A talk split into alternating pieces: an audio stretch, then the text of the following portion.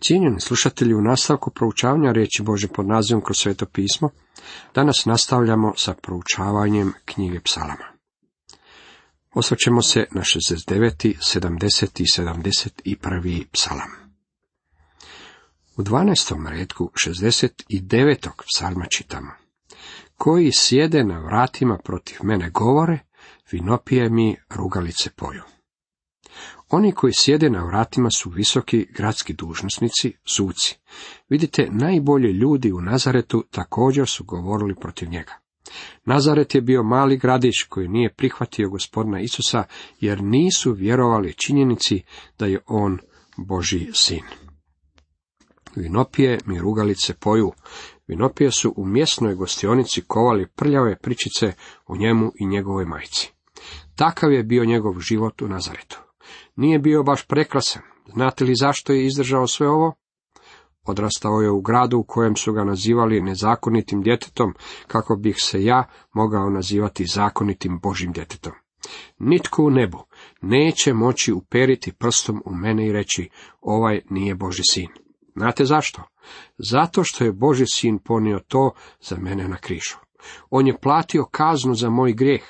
Dragi moji prijatelji, nemate nimalo osjećaja o tome što je on izdržavao punih 30 godina kako biste vi mogli imati zakonitu titulu Božjeg djeteta. No, tebi se molim, Jahve, u vrijeme milosti Bože, po velikoj dobroti svojoj time usliši po svojoj vjernoj pomoći. Ovaj stih citira se u drugoj Korinčanima 6.2 gdje nam je rečeno jer veli, u doba prihvaćanja usliših te i u dan spasenja pomogoh ti. Evo, sada je trenutak prihvaćanja, evo, sada je dan spasenja. Zapis u evanđeljima govori nam da je naš gospodin molio, ali nam ovaj psalam govori što je molio. Izvuci me iz blata da ne potonem od onih koji me mrze, izbavi me iz voda dubokih. Nek me ne pokriju valovi, nek me ne proguta dubina, nek bezdan ne zatvori usta nadamnom. Usliši me Jahve, jer je dobrostiva milost tvoja, po velikom milosrđu pogledaj name. Ne sakrivaj lica pred slugom svojim, jer sam u stisci, usliši me brzo. Približi se duši mojoj i spasi je, zbog dušmana mojih oslobodi me. Ti mi znadeš porugu, stid i sramotu. Pred tvojim su očima svi koji me muče. Vidimo njegovu teskobu, ali i njegovo uvjerenje u izbavljenje i pobjedu. Nije ga mogao zadržati niti bezdan, niti jama. Bio je izbavljen iz njih. Sljedeća dva stiha govore nam o mračnom trenutku i trenucima našeg gospodina na križu. Ruganje mi slomilo srce i klonoh. Čekao sam da se tko sažali nadamnom, ali ga ne bi, i da me tko utješi, ali ga ne nađoh. U jelo mi žuči umješaše, u mojoj me žeđi od sto napojiše. U nastavku nalazimo njegovu molitvu zazivanja prokletstva. Nekim stol bude zamka, a žrtvene gozbe stupice. Ovo citira Pavao u svojoj poslanici Rimljanima, u 11. poglavlju, u 9. i 10. redku, gdje čita, a David veli, neka im stol njihov postane zamkom i stupicom i kamenom spoticanja i plaćom njihovom. Nek im potamne oči da ne vide i leđa im zauvijek pogni. Ima ljudi koji molitve zazivaju prokletstva, matraju nekršćanskim. Međutim, s obzirom da je citirana u Novome Zavjetu u odnosu prema onima koji su odbacili Krista, ne vidim ništa nekršćansko s njom u svezi. Imam osjećaj da se molitve zazivanja prokljetstva pogrešno svačaju. Kada ih vratimo natrag u položaju koji pripadaju, vidimo da je riječ o izricanju suda nad izgubljenima. Njihova kuća nek opusti, u njihovu šatoru nek nitko ne stanuje. Ovo citira Petar u dijelima apostolskim 1.20 u odnosu prema Judi Iskariotskom. I dalje nastavlja, jer su progonili koga ti pokara, bol povećaše onomu koga ti rani. Na njihovu krivnju, krivnju još dodaj, ne opravdali se pred tobom. Nek budu izbrisani iz knjige živih, među pravednike nek se ne broje.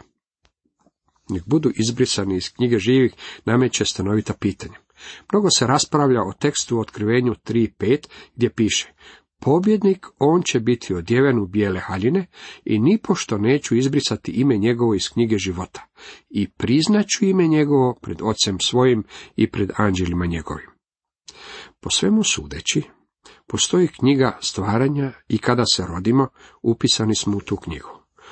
Oči tvoje već tada gledahu dijela moja, sve već bjaše zapisano u knjizi tvojoj. Dani su mi određeni dok još ne bjaše ni jednoga. Psalam 139.16. Također postoji knjiga života za one koji su spašeni. Postoji i knjiga dijela. Čini se da brisanja ima veze sa dijelima osobe koja je već spašena. Nigdje se ne sugerira da postoji brisanje imena iz knjige spašenih. Postoji i mnoga druga objašnjenja ovog odjeljka. Jedno od njih je sljedeće. Kada se rodite, upisani ste u Božu knjigu živih. U takvom stanju ste kandidat za spasenje. Kada ste izbrisani iz te knjige, onda ste prešli preko linije i više niste kandidat za spasenje. Ovdje u psalmu 69 knjiga živih očito je knjiga stvaranja, a među pravednike neka se ne broje, znači da neće biti upisani u knjigu spasenja. Ovaj psalam završava veličanstvenom pjesmom slavljenja. Božje ću ime hvaliti popjevkom, hvalit ću ga zahvalnicom. Prvi put kada je gospodin došao na zemlju, došao je u poniženju. Vratit će se na ovu zemlju u uzvišenju. Oni koji će biti na zemlji, bit će otkupljeni, to će biti jedini ljudi na zemlji. Jedini koji će biti u nebu, bit će također otkupljeni. Dragi moji prijatelji, danas postoje svega dvije skupine ljudi u ovome svijetu. Postoje spašeni ljudi i izgubljeni ljudi. Otkupljeni grešnici i neotkupljeni grešnici. Lako možete i sami odrediti kojoj skupini pripadate. Zatim postoji stih o Božjem programu za siromašne. Jer siromahe Jahve čuje, on ne prezire sužanja svojih. Bog će jednoga dana dovesti pravednost i pravdu na ovu zemlju, ali se pravda neće ispuniti sve dok se on ne vrati. Neka ga hvale nebesa i zemlja, mora i sve što se u njima miče. Kakav će to, aleluja, biti kada će ga slaviti sve što se miče? Cijenjeni slušatelji, pogledajmo što nam donosi 70. psalam. Tema ovom psalmu glasi vapaj za hitnim izbavljenjem. Ovo je prekrasan Davidov kratki psalam. Njegov sadržaj možemo pronaći i u posljednjih pet stihova psalma 40. Jedan od kritičara rekao je, riječ je o dijeliću slučajno umetnutom ovama. Složit ću se s kritičarom ako iz svoje izjave izbaci riječ slučajno. Psalam je nazvan pjesmom sjećanja. Zašto je ponovljen ovdje? Zato što moje pamćenje nije baš najbolje, a Bog je i znao da neće biti. Mogu zamisliti kako je Bog rekao. Dok on dođe do ovog mjesta u knjizi psalama, zaboravit će sve o psalmu 40, pa ću to ovdje ponoviti. Ovdje su zapisane stvari koje je potrebno zapamtiti. O Bože, spasi me, Jahve, u pomoć mi pohitaj. Ovo je vapaj za urgentnu pomoć. A bjedan sam ja i nevoljan. O Bože, u pomoć mi pohitaj, ti si pomoć moja i spasitelj. Jahve, ne kasni. Ja spadam u tu skupinu bjednih i nevoljnih i on želi da znam kako je on moja pomoć, moj izbavitelj. Dragi moji prijatelji, Bog je na strani bjednih i nevoljnih i On je naša pomoć u ovim danima. Samo je potrebno da mi uputimo svoj glas molbe njemu. O Bože, spasi me, Jahve u pomoć mi pohitaj. A bjedan sam ja i nevoljan, o Bože, u pomoć mi pohitaj, ti si pomoć moja i spasitelj, Jahve ne kasni.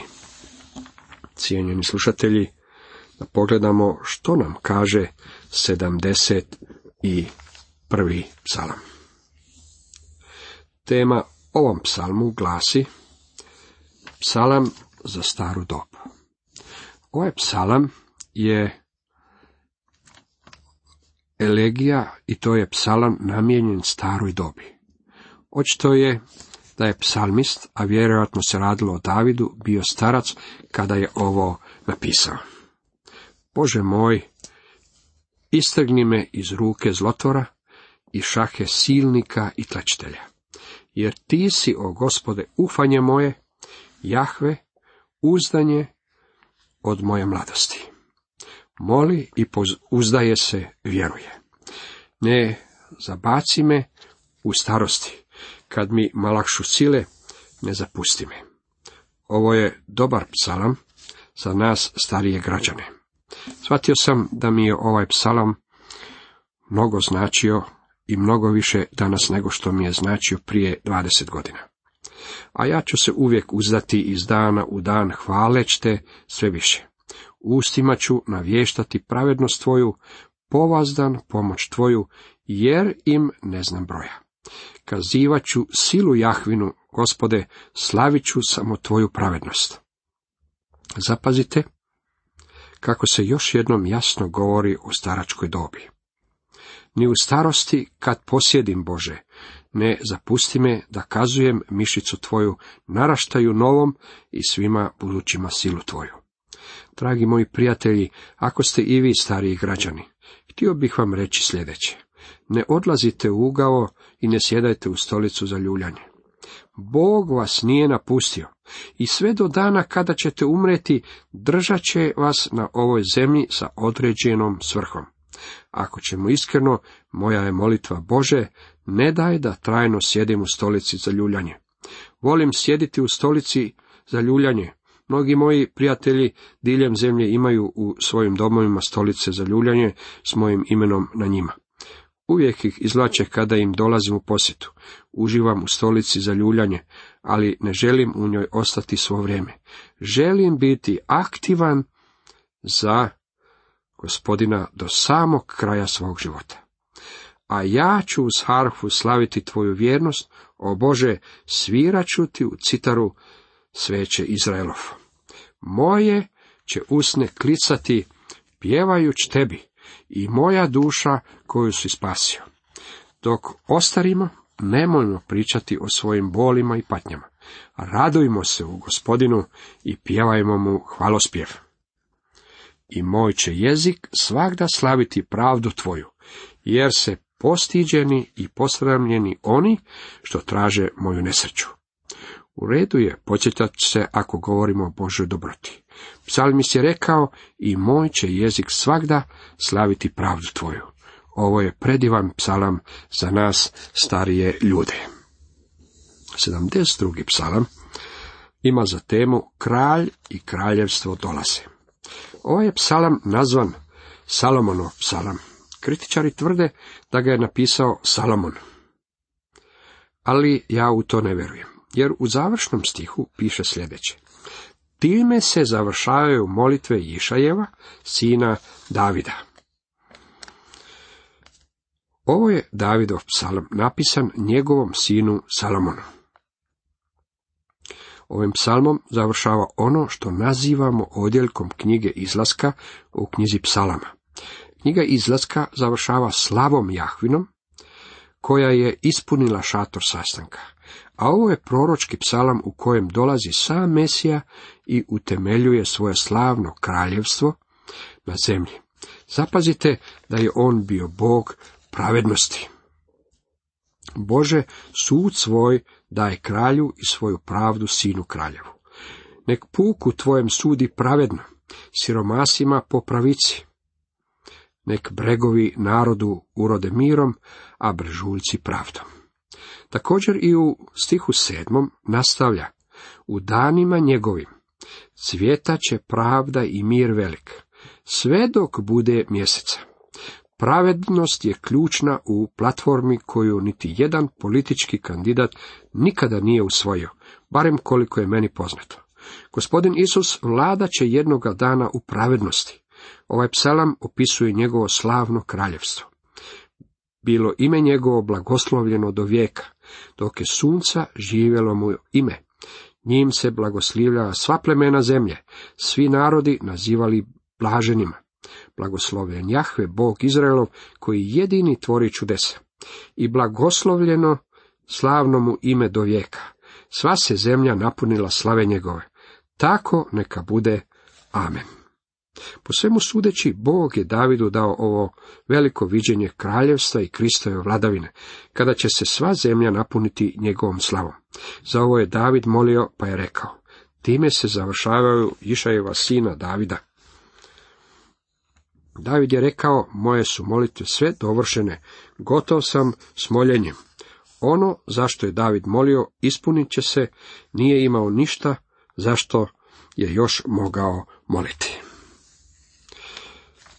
Dajemo sad jedan kratki uvod u 73. psalam. Kao što sam rekao na početku, knjigu psalama podijelili smo prema petoknjižju, prvih 41 psalam nazvali smo odjelkom knjige postanka. Psalmi od 42. do 72. poznati su kao odjeljak knjige izlaska. Sada smo došli do psalma 73. koji nas dovodi do početka odjeljka knjige Levitskog zakonika. On odgovara knjizi Levitskog zakonika, jer u ovome odjeljku, već u psalmu 73. istaknuta je uloga svetišta. Vidite, knjiga Levitskog zakonika je knjiga štovanja u šatoru sastanka, a kasnije je služila za istu svrhu i u hramu. To je jedna od najvećih knjiga u Bibliji.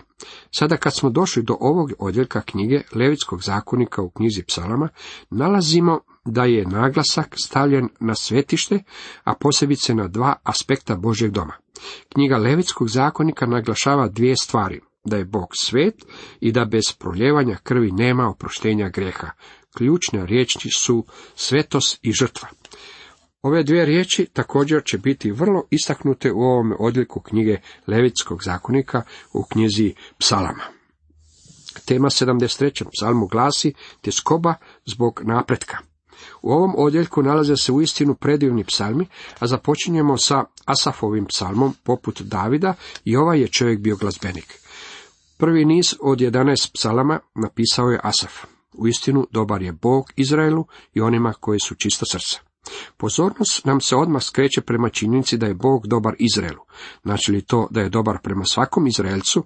Ne, njegova je dobrota ograničena na one koji su čista srca.